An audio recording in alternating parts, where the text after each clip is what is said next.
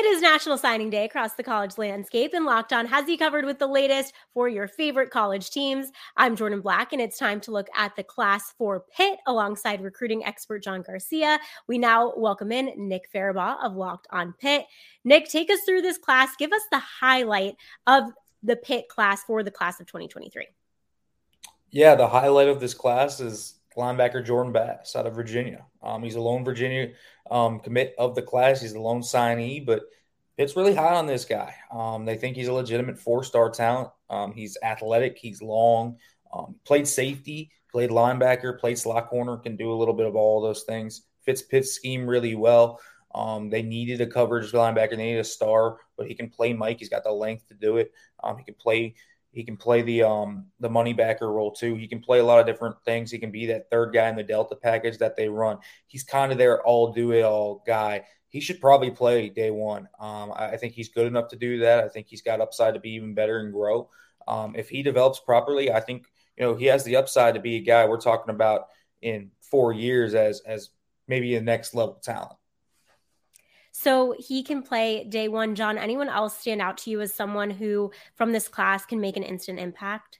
You know, I'm going to bring it down to the sunshine state of, of Florida. um, I, I love a lot of these players that Pitt always does well down here. I mean, I think that's that's pretty darn uh, obvious at this point. Lamar Seymour, I think, is just ready made for ACC ball, college ball in general. 6'2, 190 pounds or so, former Miami commitment, just comfortable in the margins, whether it's route running, whether it's polish, whether it's hands, contested catches, being physical. He can do all of those things with that frame. Uh, he's done it at the highest of levels, a bunch of state titles to his name uh, as a Miami Central Rocket. Uh, so I think he's a guy who, who's going to have that South Florida edge and get to Pitt and, and, make a huge impact and remind folks why, hey, Pitt's been a, a, prolific passing offense for quite a while. I think he's going to help bring that back to a degree. Um, and then Shadarian Harrison, got to mention him at Lakeland High School, a, a, corner who always had the build, six foot one, 180 or so. Um, but his after he committed to Pitt, his rise sort of began. So this early identification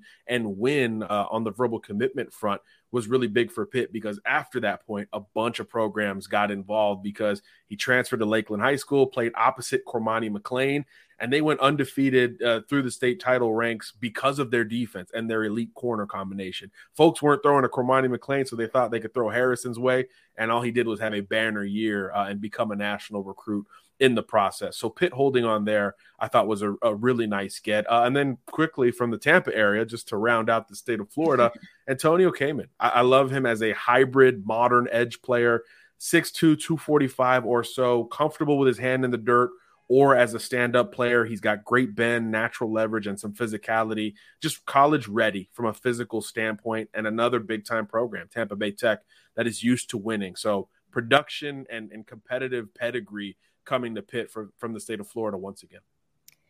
Nick, uh, Pitt did a lot of the work early with this class, as so many schools do. Did they have any big wins?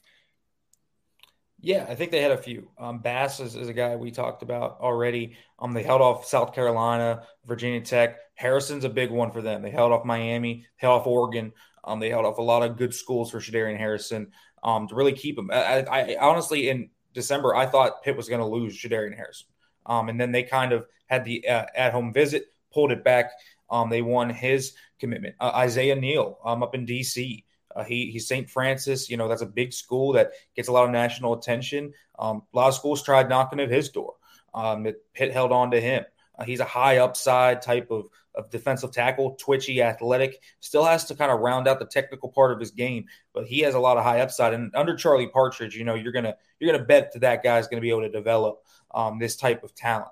Um, so uh, there's a lot of good wins for Pitt. I'll, I'll, throw out another one. Kenny Johnson in their own state, um, pulling him out of out of the eastern part of the state. You know, Penn State was after Kenny Johnson. Um, that, that's a good win for Pitt in state. They don't win a, a, lot of, of guys, obviously, against Penn State in state. So if you land a guy like Kenny Johnson, that's a good one. Lamar Seymour, too. They flip a guy from Miami. Um, I think there's a lot of good wins just peppered out throughout this class. Um, it doesn't have, you know, the flashy five or, or high four stars in it, but these three stars all have really good offer sheets, and Pitt won out over a lot of them, even after their verbal commitments. And how do they stack up in the ACC, John? Yeah, this is one of the more intriguing classes. Look, obviously, you know, your Florida States, your Clemson's, your Miamis are going to be ranked a little bit higher uh, perceptionally. But once you get to that next grouping, you know, this Pitt class is, is going to be right there. They they did a very good job rebounding. Uh, there, there were some big time targets and even commitments that came and went in this class, and they kind of figured it out to try to salvage it in the meantime. You, you, mentioned Seymour a couple of times. You went after Hykeem Williams, didn't work out. You got another big bodied pass catcher out of the state of Florida. We, we haven't talked about Kenny Minchey's decommitment, Elite 11 quarterback. Huge deal for Pitt. There was a time that maybe they don't go out and grab a quarterback and they do sign one out of California with with high upside uh, down the line. And then, of course, you addressed it in the portal. And I think that's where – you start to measure this class, you got to throw those guys in. You're going to get at least what three starters, Nick, from this portal group. Phil Jurkovec, of course, from Boston College, pulling him from an ACC program. I think that's a big deal as as Kedon Slovis departed uh, for BYU. So you replace him, theoretically upgrade him, and then I think the sleeper's Donovan McMillon from the Florida Gators, a kid originally from Pennsylvania went down to UF, made some plays over the last few years, changing coaching staff and philosophy, back on the market, and he goes back home. He had a lot of interest in the transfer portal from several AC, uh, ACC schools. So for Pitt to win that one and bring him back home, I think is a big deal because we talk about Pitt recruiting outside of the footprint. They got to get back in that footprint, as Nick always points out. Nick, give us an overall grade for this Pitt class. How did they fare?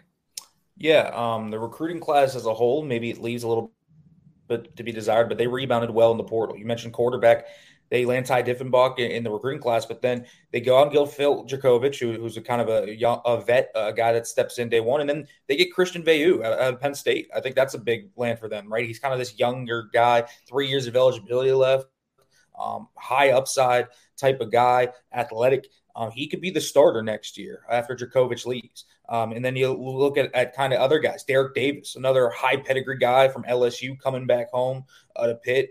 Uh, he's a guy with a lot of untapped athleticism. We really don't know what he's going to be. He's going to play running back for Pitt with the loss of Israel Abanikanda. He can really step in there, give him a big play element that they don't have uh, on the roster right now. And then Daejon Reynolds, too, from Florida. Um, they, they, a lot of power five quality transfers they added to this room. And then the actual class itself is a it's a really solid class. Um, I think it's a, a, good foundational class where you know this team's kind of retooling and, and kind of rebuilding it after losing most of its ACC championship roster from 2021. Uh, most of those guys are going to the league now, so they got to rebuild and, re- and kind of retool. And I think this is a really good class to do it. I think you're going to get a few day one contributors. Jordan Bass mentioned Lamar Seymour. Um, I think that there could be another one. I think Israel Polk has a potential. Uh, they pulled him late out of California too um, to be a, a, an early down contributor. Um, so there's a lot of guys here. I, I, think that this is a solid B plus for me. Um, I, you know, they don't have the high stars. They didn't land. They didn't shoot for the stars and they didn't land those. Um, they didn't land Hykeem Williams. They didn't keep Kenny Minchey, um, but they recovered very well, and they ended up with a pretty solid class that I think will help them get back to that ACC championship level that they want to.